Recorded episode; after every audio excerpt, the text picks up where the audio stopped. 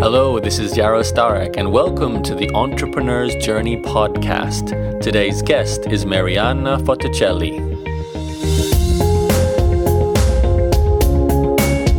Hi there, this is Yaro Starak, and welcome to another Entrepreneur's Journey podcast episode. Today's guest is Mariana from Brisbane, my hometown. You have to forgive my, myself and Mariana for uh, having a bit of a Brisbane fest in several parts of this interview. Uh, it's always a bit of a nostalgia trip for me to talk to a fellow blogger who lives in my hometown.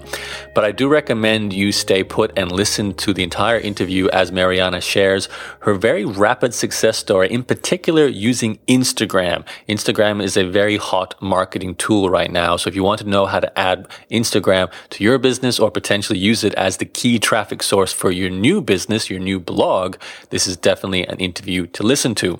Also, make sure you go to interviewsclub.com and enter your email address to subscribe to my EJ podcast newsletter. That means I'll send you every new interview of the EJ podcast I release as soon as it's published. So you get it first, and you'll also get a series of my very best interviews that I've ever done. So you'll always have fresh inspiration, fresh stories from other entrepreneurs and bloggers. That's interviewsclub.com. For now, now let's dive into the interview with Mariana. Hello, this is Yaro Starak, and welcome to an Entrepreneur's Journey podcast. And I'm looking forward to today's guest because she is from Brisbane and she runs a blog.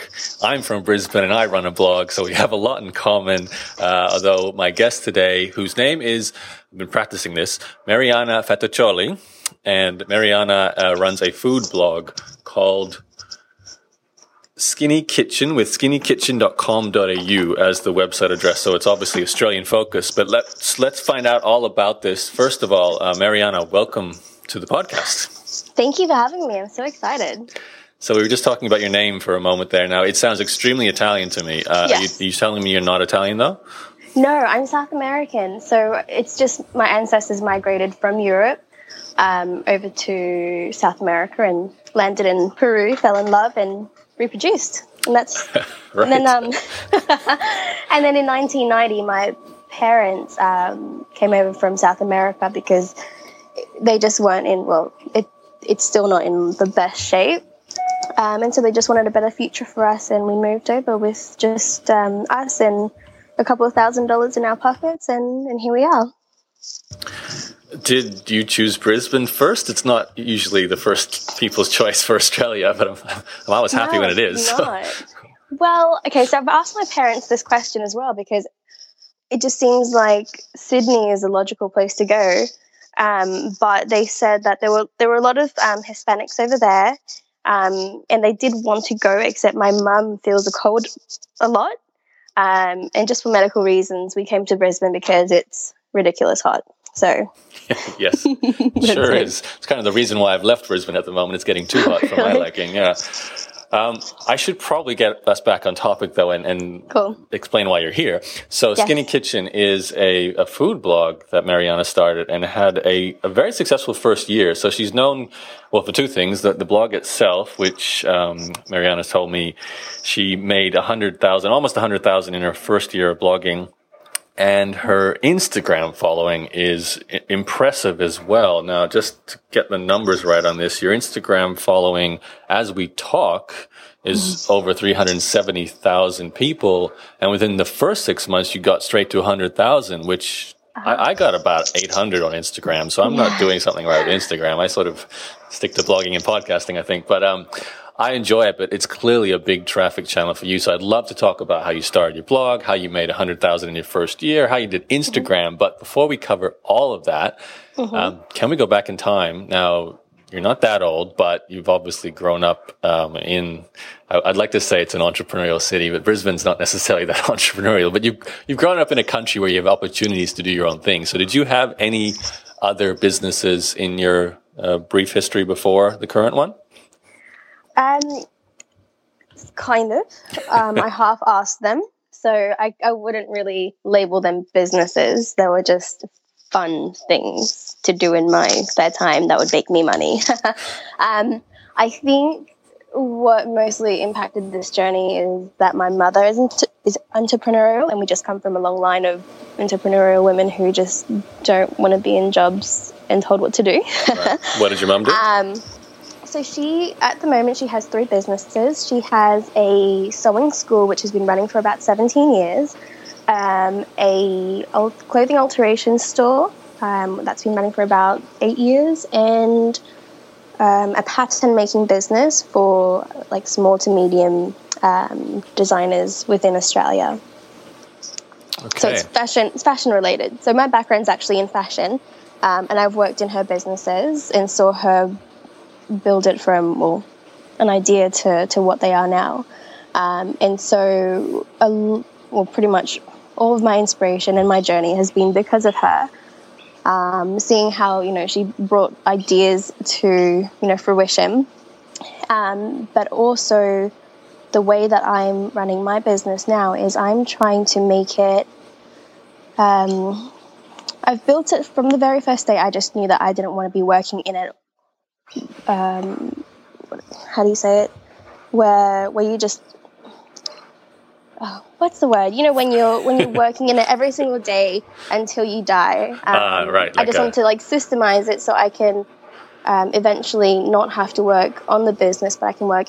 I mean, in the business, but I can work on the business. Mm-hmm. So I can be the one who makes all the decisions while there are other people working you know, nine to five to make it happen. Which is what um, you probably um, saw your mum do, right, with her businesses. Yeah, and so I would see her when I was younger. I'd see her, you know, wake up at six a.m., work all the way through to the next day at 1 a.m. and just wow. wear herself out and, and raise kids at the same time and cook and clean. I have no idea how she did it, how she did it, but I'm definitely don't want to replicate it. Right, impressive. So yeah. uh, the the experience you had the early days of playing around with ideas was it all online, or you just sort of you know playing with eBay or playing with um, an Etsy store or something like that? So I studied fashion, and when I first started my first little business, um, it was just producing um, like cute little clothes, which I would sell at the markets, um, which went quite well. And I only did that for about six months, but I at the time was overworking and I had I just didn't have enough time to do it, so I just thought I'd leave it until I pick it up later on. Um, after I finished studying, I started a blog, a fashion blog, and that got quite popular really quickly. Um, but I didn't How have. Um, you know what? I think it's the partnerships and the connections and the networking that I did because um, I did it quite early on, and so I only did it for about six months. Um, and I think it was a, just a different idea from what was out there. So normally fashion blogs are like, this is what I'm wearing today, and this is what what brands I'm I'm constantly using, etc., etc. Whereas mine was more of an intellectual approach to fashion, and for example, why hemlines this season have gone from ankles to over the knee, and it's it, it's um it's very intellectual because it's the way that trends are forecasted. They mm-hmm. use what's happening in the global economy, um, you know, with all different environmental factors and financials, all that to sort of you know, eventually have like a visual of this is what fashion is, ha- what's happening in fashion. Wow, that, so that sounds not, like almost like an economic study to find out what people are going to be wearing next. Well, there are massive companies that are doing this wow. um, and make tons and tons of money. And so big designers are usually looking to those companies as to what forecasts are coming and use them as like starting off points for the next collections. And so they're usually doing collections a year, a year and a half in advance. Um, anyways, very nerdy. yeah, from a fashion point of view, yes. yeah, and so um, so I started a fashion blog, and it was just a very different concept, um, but obviously bringing it to like modern day terms. And I think it's just because I did the net like networking with the right PR companies, and so they were also it was when sort of um, blogging was starting to you know be on the up and up in about 2008 2009 um, where people were understanding that blogs were i guess or bloggers were the way to go in terms of marketing because you get you can sell your product through an authentic voice mm. um, that people are following and are really engaged with. Whereas, for example, TV, you're just staring at a screen and you completely blank, your mind's not even working. And so, if you're reading a blog or you're following a person, for example, Kim Kardashian, and you're really engaged with that person, all of a sudden when they say, "Oh, I use this this hairspray," or "I've been wearing this perfume," you know, it, it triggers something inside of you because you have that emotional connection to that um, person or brand or whoever it is that you you at least are incentivized to maybe think about it or buy it. And it's i guess it's just another opportunity for brands to create a user experience right from the very beginning where they have a platform to um, i guess to engage with the customer. Mm. yeah. So okay, so you've had this success with the fashion blog, and it sounds like you, you know you know what you're talking about, and, and there mm. was a whole world of possibility there. But only six months. What happened? Why did you stop? Uh, I burnt out. So I I was overworking, um, and I was still finishing studying. Um, there was just a lot of things going on. okay, so it was the and first one I, that had to go.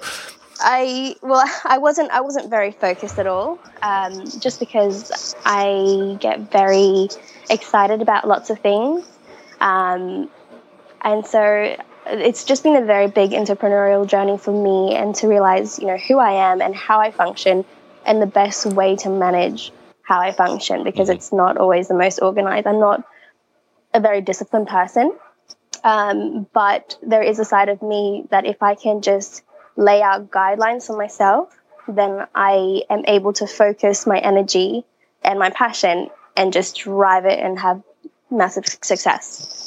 So it sounds like you kind of discovered that on the flip side of burnout, right? You discovered what what you work best, what sort of business you need to have. So did that uh, again? You went. Did you go straight to blogging again? Was that the transition, or was there something in between the fashion blog and the current food blog? Uh, there, well, there wasn't really. Um, my plan at that point in time was um, I'd finished my studies with fashion and I wanted to do my master's in fashion in, in, Italy. And so at that point in time, I just thought, okay, well, I need to make money. Um, and so I started working full time um, and saving as much as I could. And my, I guess the dream for me at that point in time was to be a fashion editor for, you know, one of the bigger magazines, Vogue, um, Harper's Bazaar. And I sort of created a path in my mind of this is how I'm going to get there.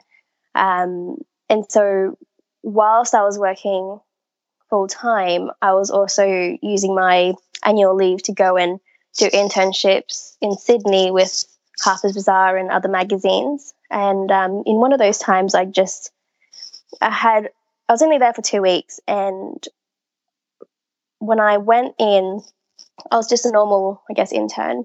And within three days, I ended up being, I guess, the manager of all the interns who had been there longer than me. Um, I guess just because I was, uh, I just had a better idea of how things should function, and um, and the the person above us just wouldn't be around too much to help out. Um, mm-hmm. So I just stepped up in my first three days. Um, and by the beginning of the following week, I was organizing diaries for the stylists who would come and go. Um, and by the end of that week, I was going to their appointments and doing styling sessions. And um, I just thought, if I can do this in two weeks, what could I do if I had absolutely no limits? And by that, I mean someone above me saying, you know, just saying, you know, this is what I, this is my role and what I need to do, as in when you're in a job and you have a job description, a lot of companies don't allow you to go outside of that because they have a system, which I respect. Um, but I'm very much creative and I don't like to have those limits. And so I just thought, well, what if I did something for myself? How would that go and what would my future look like? So you left the internship? So I left the internship thinking, I think that there's more out there for me. Um, and my mind is just always going and I always have all these great ideas, all these business ideas and things that I think should be done better and someone needs to go out and do that. And so um, by this time I'd probably I had been try- like on my health journey for about three years. So this is something that I'll, we'll probably go back to. So I got sick um, while I was studying Is this part of the burnout? Uh, no, it should okay. have been. it should have been a good indication that I needed to take care of myself, but right. it, I just didn't get it. Okay. I just keep going. Um, but at this point in time, I was three years into my my health journey, and um, I had just realized that it was frustrating, and it, health being healthy just felt like a burden, only because you go online and there's lots and lots of information about um, what health is and what it should be and all these diets and everything, but it just gets so overwhelming. Um, and all these different, like, there's lots of great bloggers and authors who are creating these amazing recipes. But me, well, my experience was, you know, I'd find one recipe by one blogger, another recipe by another blogger, more information on certain topics, and I'll just have lots and lots of tabs open, many windows open. And I just thought I must not be the only person who's doing this. Um, and aside from that as well, every time I'd go to buy health foods, I'd need to go to one store for my flowers, another store for um, maybe superfoods, and another store for something else, and then the gym supplement store for my protein. And so I think so at that point in time, I just realized that it's just too hard and it'd be awesome to have everything all in one place. Um, originally, Skinny Kitchen was just meant to be a recipe, like a big recipe database from lots of contributors all over the world.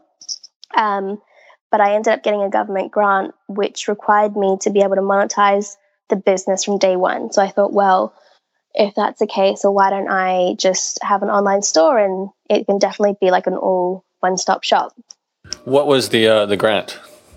Uh, it's NEIS. Uh, it's called okay. New Enterprise Incentive Scheme. I was on that too. oh, you were? yeah. That's awesome. Um, a long time ago, I was on that. Not with my blog though. With I had a, a proofreading company prior to my blog, and yeah, it was good. It was basically getting paid to run your business, which I assume yeah. is still the same thing, right? It's exactly the same thing. So I just needed the startup cost for my business. I only had about three thousand dollars saved up, um, and yeah, and so well the and one requirement to get into that is um, that you need to be on Centrelink.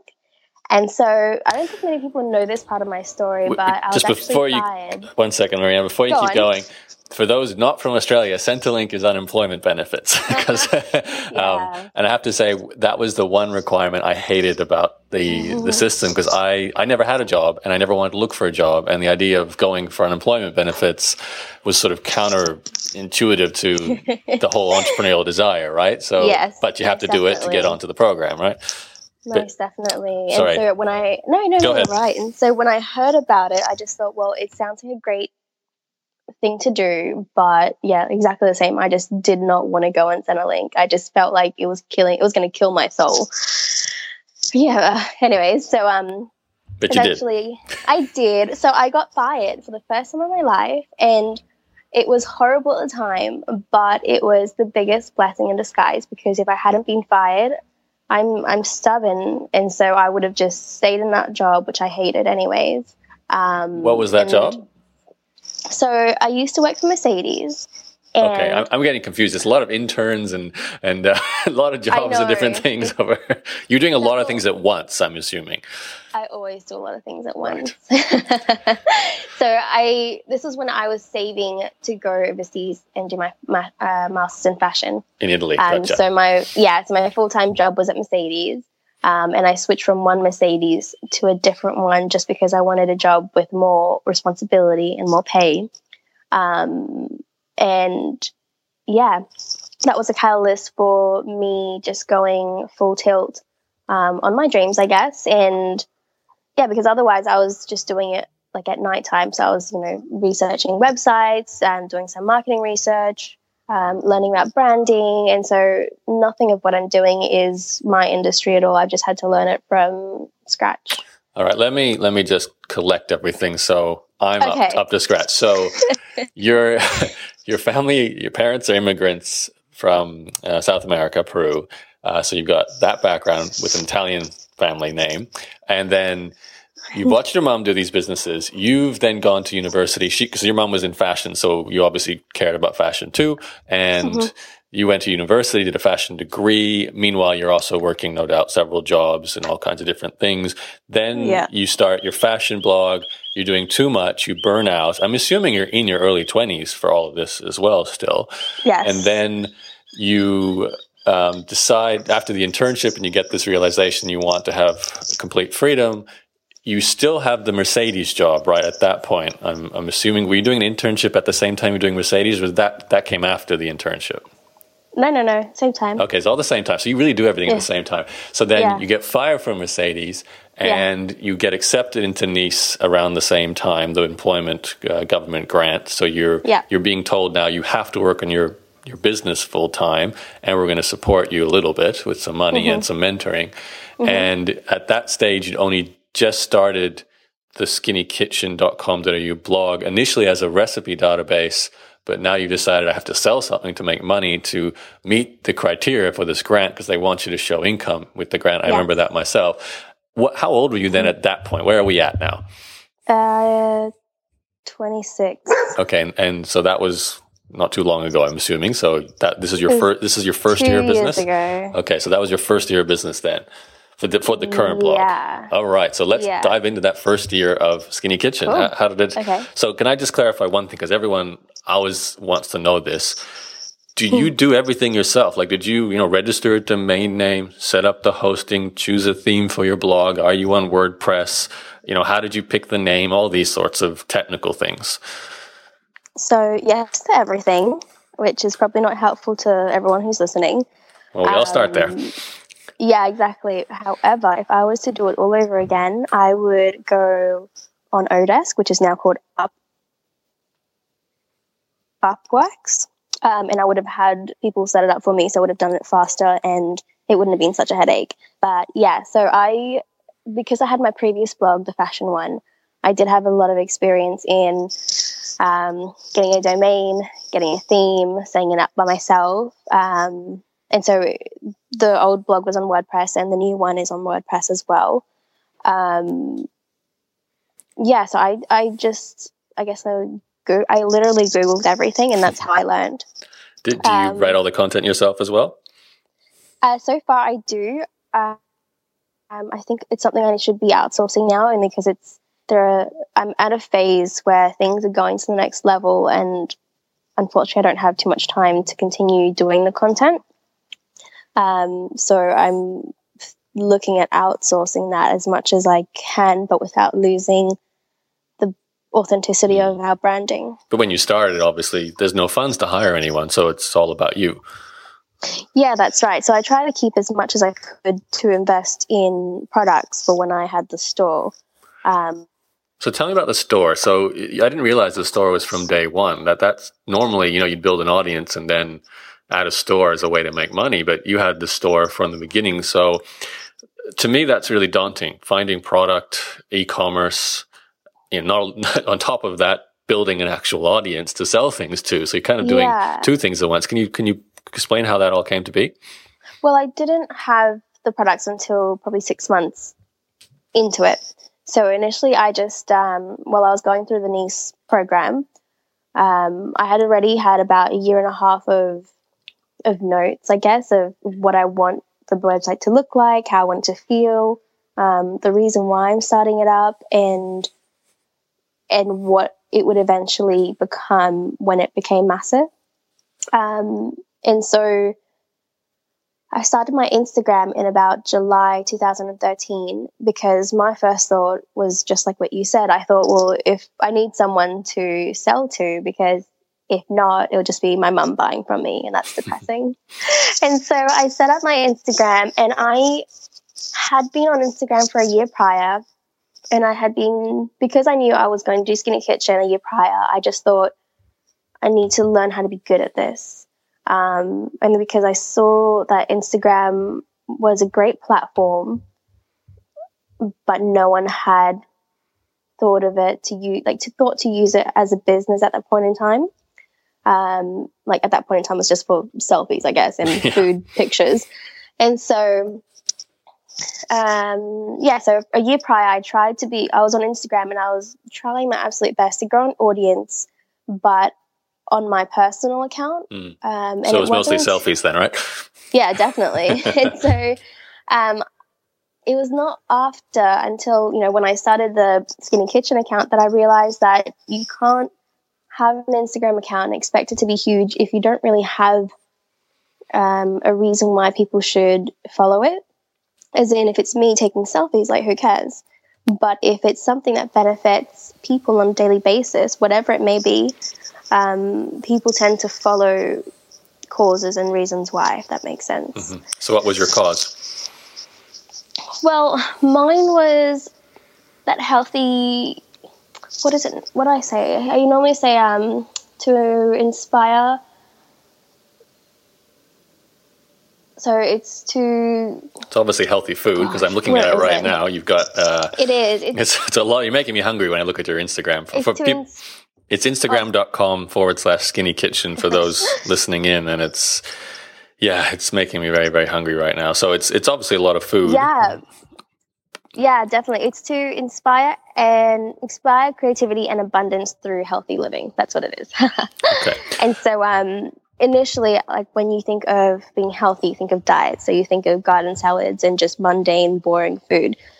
My approach to health is that you can have it all. Like you can have pancakes, you can have muffins, you can have it all. You can just, but it's just the way that you make it rather than making it from flour and sugar and milk. You can make it from bananas and oats and honey, you know, and so it's just interchanging the ingredients, but, but you can have it all and you can be satisfied by living a healthy life.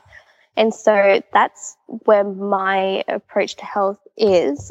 And I wanted to promote that visually. And so if you're on my Instagram and you scroll all the way back down, it doesn't look so pretty. And so it, it's been an evolution of of how I want to present it, but that's always been the main the main thing. Mm-hmm. And, and how did you? Let's stay with Instagram for a while. I still want to go back to your shop as well, but with Instagram, yeah. how did you?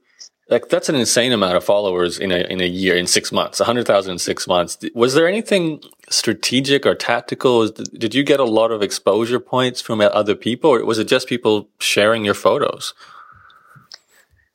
so it was both it's more people tagging their friends and telling them to cook that for them so it's people being really cheeky and so like and that's exactly what i wanted to create you know, in my community environment. Um, I think the one thing that I relate it back to is just having a reason why and the way you're trying to show your brand in a visual way, mm-hmm. um, especially because Instagram's a visual platform. Um, initially, growing my following, I started with hashtagging. Um, so you you're allowed a maximum of 30 hashtags on each post and so I would have, I would, I'd concentrate on like a main 20 ish. Mm-hmm. And then I'd leave 10 to specify on that particular post. And so at that point in time, I was typing each and every one out every time I would post. But now what I do is I just copy and paste. Mm-hmm. I'd have my like normal 20 and copy and paste, and then you put it in the comments. And so what I tell anyone that asks me now is if they want to grow a following, just have those 20 and then, you know, add, you know, another 10 mm-hmm. every time that you post. Put it in the comments. And so if you're not like me who tries to post like three or four times a day, you can just delete that comment, put the hashtags back on, and then it will bring your post to the top of the hashtag list and get more exposure. And where do you source your photography from? So, with these, um, with most of my pictures, I collaborate with lots of authors um, who create those recipes. And so, because Skinny Kitchen is purely a community based business, and that's how I can I want to center it around. Um, I have lots of different people who want to contribute to, I guess, the community, um, and in that way, because there's only so much that I can cook and take photos of and and everything. So I just thought a way to do it faster and also to uplift people who are actually passionate about what they're doing and who are doing it better. And maybe they might have, you know, 300 followers or so. It'd be great to put them in the spotlight and praise them for what they're doing and give them a bit of credit and give them exposure as well. Like I think I think that's just what it sh- how it should be. Um, so yeah, I use my platform to not only promote healthy living but promote those who um, are, you know, trying to get their their voice out as well. Mm, okay, so even during the early days, you were. Uh, correct me if I'm wrong. Primarily, the growth came from very consistent hashtagging and yeah. uh, and sourcing fantastic photographs, but from people not, as well as yourself making food, but other people making food, and they were posting on Instagram, and you sort of collected your favorites from other people. It's almost like um, repurp, not repurposing. Uh, repurposing is another word for this. Um, uh, collating sort of everyone's best food pictures yeah. and, and sharing it on yours. So you kind of yeah. benefited from that. Okay, that's interesting. Mm-hmm. It shows how much growth Instagram has gone through in recent couple of years too. Just uh, uh, you know that that's I won't say that's it, but that is it. Kind of how you've managed to grow to such a, a large following. Yeah, so, exactly. And so, for example, I'd feature someone, and then that person would be like, "Oh, I just got featured on Skinny Kitchen," and share it with their people. And so, within a day, I could have exposure of thousands of people when my personal account would have been only a couple of hundred or so. You know. Mm. Um, and then within that as well, there would be people who would be tagging their friends saying, "Oh, this is what I was talking about the other day of you know how to use this one product," or "Hey, make this for me on the weekend." Instagram and social media is just generally uh, just shareable. Like you just have to make it as shareable as possible. And so keeping that in mind, I try and share as much as I can and then people share within that as well. So mm-hmm. I think that's been the the catalyst of my growth. And and yeah, exactly. So with the growth has the Instagram channel obviously been the number one traffic source to coming back to your blog, is that right? Yes. Definitely. So, and how do you do that? Just for people who kind of don't understand the connection, how do you bring a person back from an Instagram profile back to a blog to potentially become a customer too? Um, so I wasn't doing it very well initially, um, but at the moment, the way I'm doing it is, um, so all my posts, pretty much all my posts are food and and recipes, and so I'll list the recipe and the ingredients, and at the bottom I'll say um, you can find these certain ingredients on my online store. Um, please click in the bio for a direct link. And so then people go to your the biography of your Instagram profile and it just clicks directly to the store.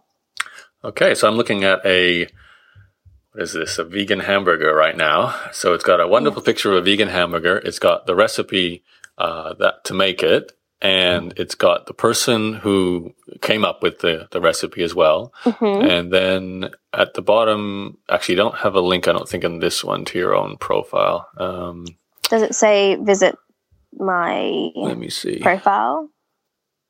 Actually, you've got you do say visit our health food store in the bio. Okay, so it's in your yeah. bio for healthy ingredients yeah. and express delivery. Haven't shopped with us before? Use the code newbie for ten dollars off your first order. Hashtag skinny kitchen. Okay. Uh, hashtag skinny kitchen savory. Okay. So basically you're very like direct. You're saying buy this stuff at our store. So I can see mm-hmm. how this works now because you've got a following. So, you know, mm-hmm. it, it's, it's something for someone else to be featured on your Instagram. But during mm-hmm. the early days, when you didn't have a large audience, I'm assuming the growth would have been a little bit slower because when you featured someone for them, it was like, well, you're not not Skinny Kitchen is not big yet, so it's not such a big yeah. deal for them to be on your Instagram. Is it a case of just slowly growing at the start, featuring a few people, adding a few mm-hmm. hundred, then a few hundred more, then a few 1000 mm-hmm. and it sort of just compounds? Is that how the growth works? Uh, so initially, I started just with hashtags, um, and it was slow to an extent. Um, but like I said, I'd actually at that point in time, I couldn't repurpose those hashtags again and again.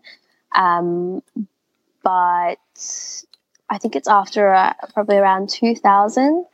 That's when people um, who I didn't feature at that point in time, they would just say, you know, um, I'd love your account. I'd love to um, feature you with, you know, my people because I think that they would love to know about you.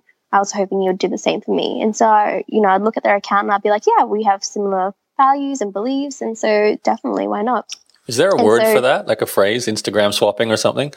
Uh, shout out. Shout outs, okay. Um, or sometimes if you're a new account, because um, it doesn't happen too much on mine, but in, if you have a smaller account, people people will refer to it as S for S. So SFS or S, the number for S, Um, share for share, is that it? Yeah, yeah, share. I guess so. share for share. Okay. Yeah, that's probably the lingo. Um, yeah, exactly. And so I would always like to talk to the person first and create a relationship. Um, and so, yeah. And correct me if I'm wrong. Then, as you get larger, you can get more share for shares from other larger accounts. You kind of get to grow because they won't feature anyone unless you're sort of around the same size. Is that kind of what's happening? Yeah, that's right. Um, and so, yeah, so that happened for a little while where you just, it was just a share for share. And it would be, for example, oh, I'll, I'll advertise you for an hour if you advertise me for an hour. But now, um, those share for shares are now if you get me 500 followers, I'll get you 500 followers. Ah, and so it's, so, quite, it's quite specific. Yeah, it is. And so then you have to count it and, and everything. Um, and you have to be there monitoring, you know, how many followers. It's a little bit annoying. Um, no so doubt. I'm actually not really too heavily involved in that yeah. anymore. Well, you're lucky because um, you're, you're big enough now that you can sort of decide what to do, right? Yeah, that's right. That's right. So all right, that's interesting. Thank you for the insight. I, I, was always curious. I know there's a lot of swapping going on with Instagram mm. accounts, and I know a lot of people are making money from it as well. Let's yes. turn our attention to your blog then. So, your Instagram account grew quite rapidly, and can you take us back first to the setup of the shop, um, and you know how you su- supplied the uh, product, how you, because I'm assuming you don't have like a garage full of all these products, do you? I do. Okay, so you this is awesome. well, it's currently like our rumpus room. Okay. Yeah. But initially was I had a um a one bedroom apartment and it was for a little while it just occupied one unit like storage unit, not storage unit, like it's a shelf, mm-hmm. storage mm-hmm. unit shelf. so you did, did you just buy product at wholesale? Is that how you did it? Um, I tried to. Some I was able to, and then some I would have to go overseas and buy it at like a discounted price, but it wasn't wholesale price. Okay. So yeah, that, that's that probably been sense. a big job to begin with, sourcing product then. Yeah, most definitely. And the thing with that is because I had a a year and a half on Instagram or I mean, I was on Instagram a year and a half. Skinny Kitchen I had six months on Instagram before we had the actual store live. Right. I had sort of seen what people were using the most or loving.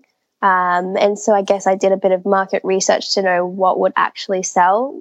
Uh, and so I can I only had three thousand dollars to start off with, which sounds like a lot, but when I saw what actually bought me, it was literally nothing. Mm. Um, and so I had to make sure that I was literally betting on the right things.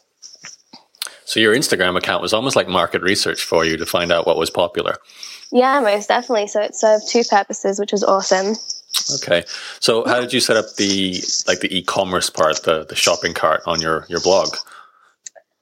So I went through themeforest.net and there's a billion um, themes on there and I just looked up a, a WooCommerce theme that was that would do what I wanted to do and I could cater it to look like what I wanted it to look like. Um, it was mostly what I wanted for it was obviously the the checkout cart system, um, but I wanted it to look clean and be simple. Mm-hmm. Um, and so I just looked into the hundreds that were there and found one and set it up. It took me a few days, but got there in the end. And then you put the products into the, the database, right? That's simple as that. And then they're live and ready to go. Is that how it works? Yeah, so I had to take photos of all my um, products because you're not allowed to repurpose other people's photos. Right. Um, so I took photos of everything, I put it up, put the amount up, um, hooked up my PayPal to it, and just put it up live and promoted it to my Instagram account, and and then we're off. Okay. How did how did you go with that first promotion? Did you how many sales did you make? Must have been exciting.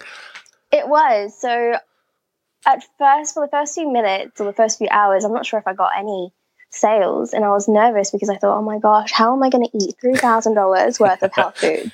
yep. Like that was my worst case scenario. I only thought about it when it was live. Um, but I think I sold out in a day and a half. so that went really well. Right. yeah. Well, like I said, it wasn't much products, but it was a couple of thousand dollars that I made. So yeah. And you bought more product. Happy. Then I bought more product, but because I was capped with how much money I had, I sort of had to have everything out of stock for about a week until I could reorder and um well because it was on PayPal I had to wait for my PayPal money to come through. Then I could order and then it was a week later that I had more stock and then I'd promote to my Instagram account hey I'm sorry about last week. We we sold out but now we've got more stock and then we sold out again. yeah, it just keeps repeating, right? yes, and by we I mean me, myself, and I. Yes. I keep using plural. Sorry. That's right. Everyone does that. okay, so how does how is this cycle going for you? Because I, I can imagine every time you do it, you're making more profit, but then you're reinvesting profit back into stock. And um, you know, how, how, have you managed the growth? Are you like did, did, it just continue like that pretty consistently? And has it continued like that consistently? Um, it has. Uh, there are peaks in within the industry, and so it would be going up and down. But initially, because I only had so much that I could work with, it all seemed to sell out. I'd have to re re um restock, and it would be another week until I could sell again. And so the first thing I did was I removed. I didn't remove. I added um, what's it called? Like a merchant ID and eWay, so I could get my money quicker. All right, so no more PayPal. You took credit cards now. Yes, well, I've got PayPal on there because people prefer to use PayPal as well. But I, um, I put on the eWay, the merchant ID, which is like straight credit card from the website. Um, so I'd get my money the same day or the next day, and then I could just reorder as quickly as I could. Um, yeah, okay. and so yeah, so did I answer that question? yeah, you did. No, that's right. So it's it sounds very simple when you kind of recap what you've done. It's a, uh, your Instagram strategy, which worked really well and still works, grew your large mm-hmm. audience. You had a, a blog, obviously, as the sort of basic platform where everything is kind of connected together. You set up the store.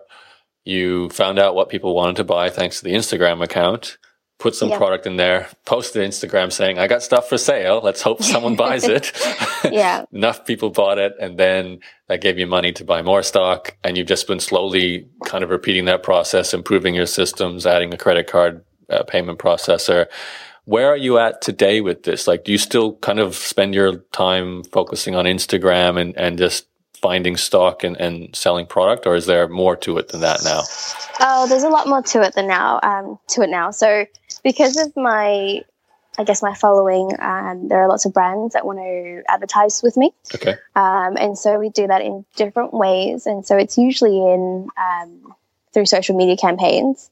Um, but it's now venturing into blogging and um, I think of, we might be doing events and things now. So it's and then um, I started to focus a little bit more on blogging and splitting up rather than just um, blogging on just random things. It's now I'm now sort of creating like a I guess like a digital publication. So it's it is blogs, but it's not going to be written by me. It's going to be written mostly by um, I guess professionals um, who have who have who know what they're talking about and they can be a little bit more specific on certain topics. And so we're now writing on um, what is it? Beauty, nutrition, fitness, wellness, and lifestyle. This is all on the the Skinny Kitchen blog, or is this another publication? So on the Skinny Kitchen blog, so I've split the categories up, so it's so you can then get more information on certain topics. Um, so you're basically running a magazine now with your blog. Kind of. So I've turned it. So it, yeah, it's a little bit more professional, um, and it's it's less about me and more about less about me and what I think and what I've been doing. You know, it's not that side of things. It's more about information that people can take away, use, and add value to their lives. Mm-hmm. Um, so I've got that. So that's that's almost like a little little, I guess, like another revenue stream as to just the online store. And I have developed like a sort of five year plan, and so I'm currently in the middle of doing lots of crazy things. And one of the things is I want to open up a store at the end of this year in Brisbane. And so because it's probably six months away. Um, next month, I'm going to start doing um, selling at the markets and just. Which um, markets, guess, by the way? I'm just curious. Yeah, of course. I'm thinking, well, I'm going to definitely be going to the Rocklea market. Okay. But then I want to do the Jan Farmers markets on Wednesdays. Um, and I think they do a Sunday market as well. Yes, I think at uh, New Farm. Well, they used to do a Sunday market at New Farm. I'm not sure if they do anymore. Oh, really? They do it on Saturdays. Yeah. Okay. Anyway, so I'm going out and I'm just yeah. We're having a very local conversation. No one else outside yes, of Brisbane will have any clue what we're talking about. Yes, I'm so sorry. That's right. So um, yeah, so I'm going to go out and going to have like a little market stall and just go out and sort of I guess, um, put more focus on my Brisbane customer base so I can expand it and grow it so that when I do have my store, I don't have, once again, my mother just coming and buying from me. I've got people who actually want to come and see and see what we have and, um, and visit us. And so with what I'm doing with Skinny Kitchen, it's not like a health food store. I, I promoted it as a health food store initially, but I, I'm trying to figure out where we lie in the market because – it's not it's health foods, but we also have um, like sports supplements as well. And so we're somewhere in between where we're like a lifestyle store because health and fitness now go hand in hand. It's very rare that you can, um, well, not very rare. It's it's becoming more of a trend, I guess, that if you're going to the gym, you're eating well. If you're eating well, you're doing some kind of physical activity. Um, and so that's sort of where I've seen a big success in what I've been doing because I haven't just focused on oh, health foods or sports supplements. I've just noticed that the my market uh, um, are a version of like they're a mutation of um, of both industries mm. in one, and I haven't seen anyone in Australia at least target that market, which seems to be quite a big market. Okay. So, Wow. Yeah. So uh, I'd love to know then what's sort of your typical day like? Because it does sound like you really want to separate yourself from the content production side of things and you do like being like you said sitting on top and running the business but not working yeah. in the business so much and mm-hmm. it, i can feel that coming through in the what you're talking about now you're talking about setting up stores but i don't see you running them you're running them at the blog but you're no longer going to write for it i can imagine the instagram yeah. channel at some point is going to be completely handled by someone else as well mm. But since you're you're obviously not quite there yet you're still kind of building all this what do you currently yes. do today like what did you what have you done? Well, you only just woken up today, but what did you do yesterday? What's a day in the um, life of uh, Mariana like? Yeah, well, oh, it's crazy because I'm because I'm focusing on so many different channels. I have to, I guess, separate it in my mind and try and focus on one thing at one time.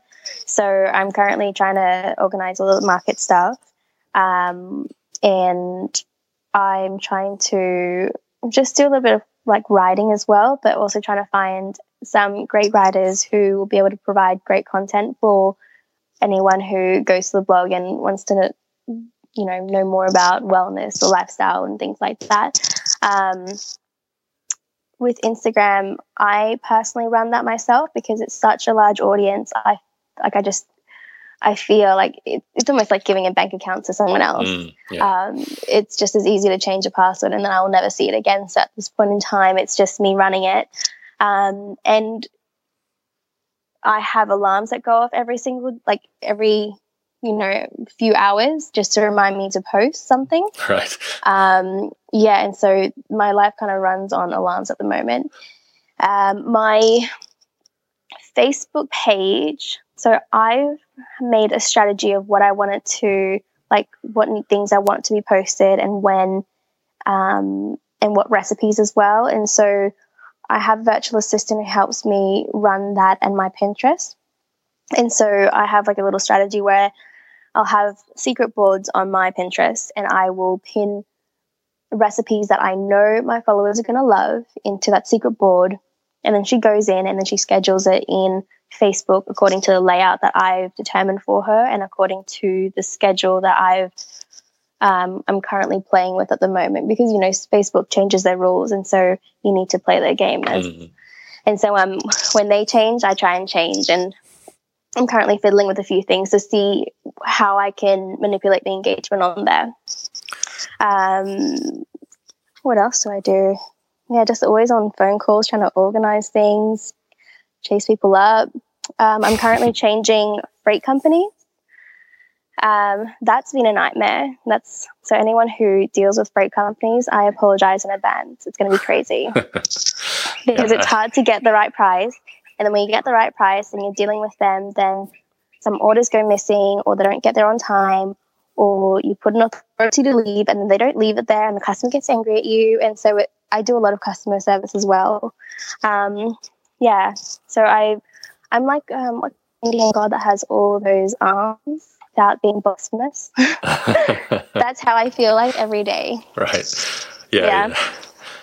It's I can imagine it's pretty hectic um, that that growth period, and you you have a lot of moving parts there. So, what yeah. I, uh, just to sort of move towards the end of the interview here. Mariana. Uh, thank you for sharing so much behind the scenes. Uh, for a person who's looking to replicate your success, uh, I, I'm trying to sort of kind of think what's been really crucial here, and uh, it's pretty clear Instagram and the mm. success you've had there has, has been the main driver for traffic uh, and thus the main driver for customer sales.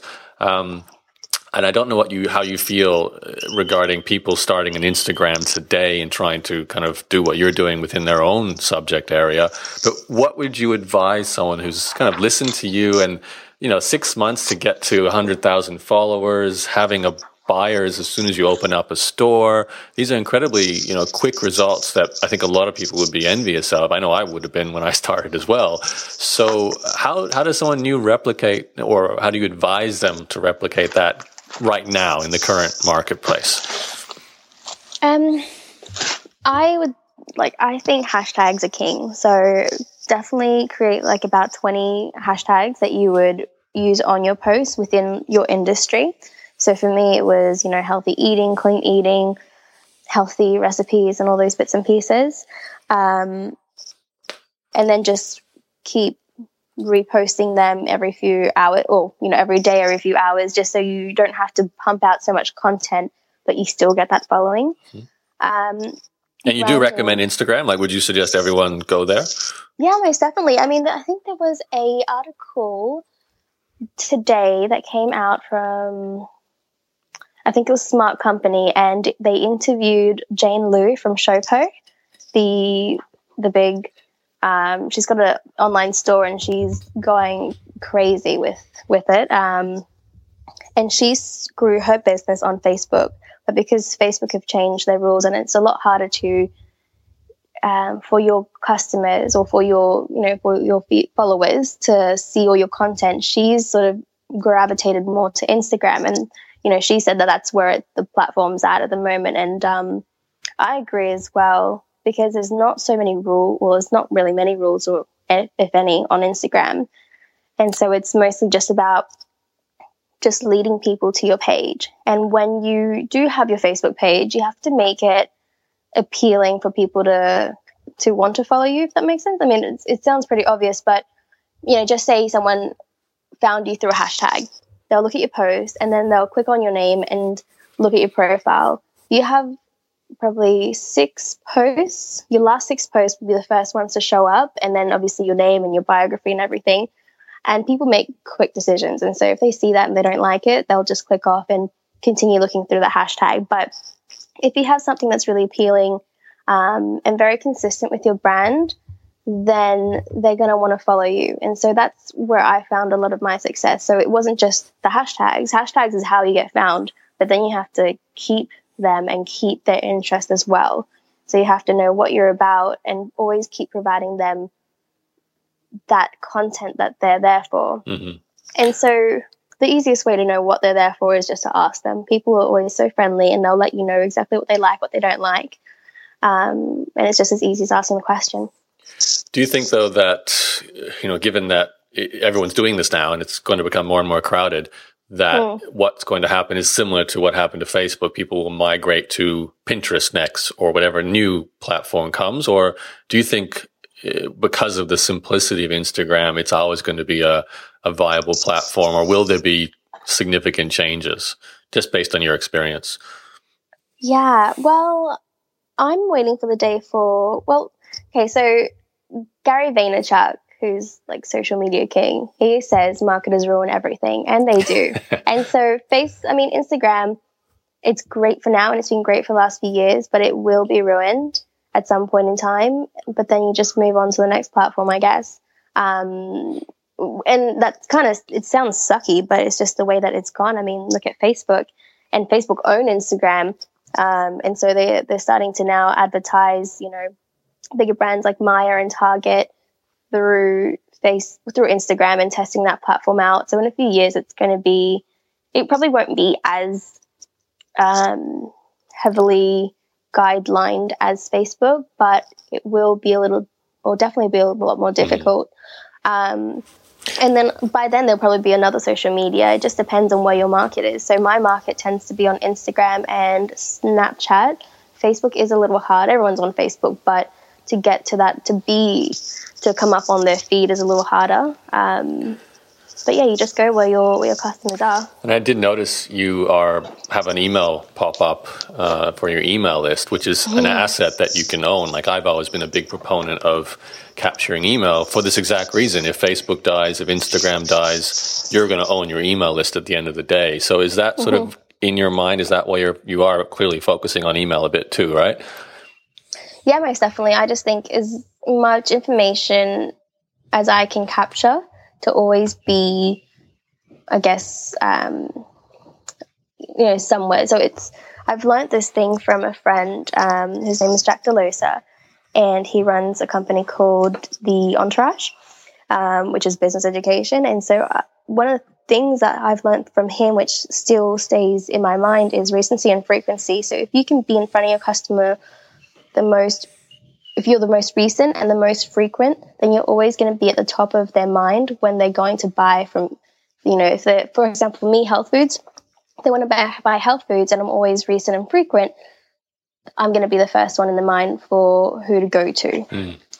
Yeah, yeah, that's a good point.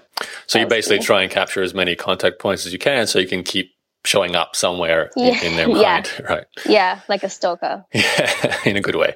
Yeah. All right, fantastic, Mariana. Um, I'm just going to suggest to people listening in, go check out skinnykitchen.com.au to see your store and your website, but also very importantly to check out your Instagram, which is instagram.com forward slash skinny kitchen. And you can see how you've, uh, well, what you do and how you send people back to your skinny kitchen website. And uh, that's that's a good introduction to what you do. And um, thank you for sharing all of that. Is there anything else you want to throw in before we, we sign off? Not really. I feel like I've given my life story. well, that's what we try and do with the Entrepreneur's Journey podcast. So, yeah, um, yeah definitely. Congratulations on the success. I, I no doubt you're going to keep growing. It sounds like you've got some kind of different goals there. I did not pick you going to having a physical presence as well. I can see that's probably a bit of a, a personal passion project, not not just about the money. I'm assuming. So, um, you know, that's interesting. Yeah. Yeah, well, actually, none of it's about the money. I mean, it's great to get paid, but I have a massive vision for where I want it to go, and so there's there's a lot of. It's kind of like you know that um that image that you see of like an iceberg, and you see like the tip of it over the water, and then there's like this massive thing at the bottom. That's basically Skinny Kitchen and me. Right. So there's so, lots and lots to come. Okay. Well, I'll keep my eye on it. and no doubt cool. everyone listening in will as well. Good luck in the future. Thank you. And, and, for everyone listening in, if you want to grab uh, the show notes and the transcript and everything to go along with this podcast, you can go to my blog, entrepreneurs-journey.com, or just Google my name, Yaro, Y-A-R-O. You'll also find all the previous episodes there.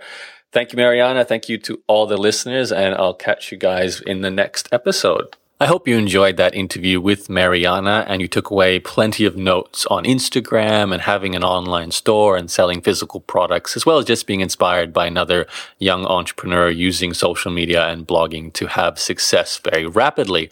I'd just like to invite you again to go to interviewsclub.com, which will redirect you to the blog page where you can sign up for the EJ podcast newsletter. That means any future interviews I release like this one, you will receive an email notification as soon as it's released and you'll get it first. You'll also go on to a series of my very best interviews that I've handpicked to send to you. So you always have fresh new interviews from me to listen to. Just go to interviewsclub.com, enter your email to sign up and you'll hear from me again very soon. Thanks for listening. My name is Yaro Starak from the Entrepreneur's Journey podcast. You know where to find me. I'll talk to you in the next interview. Goodbye.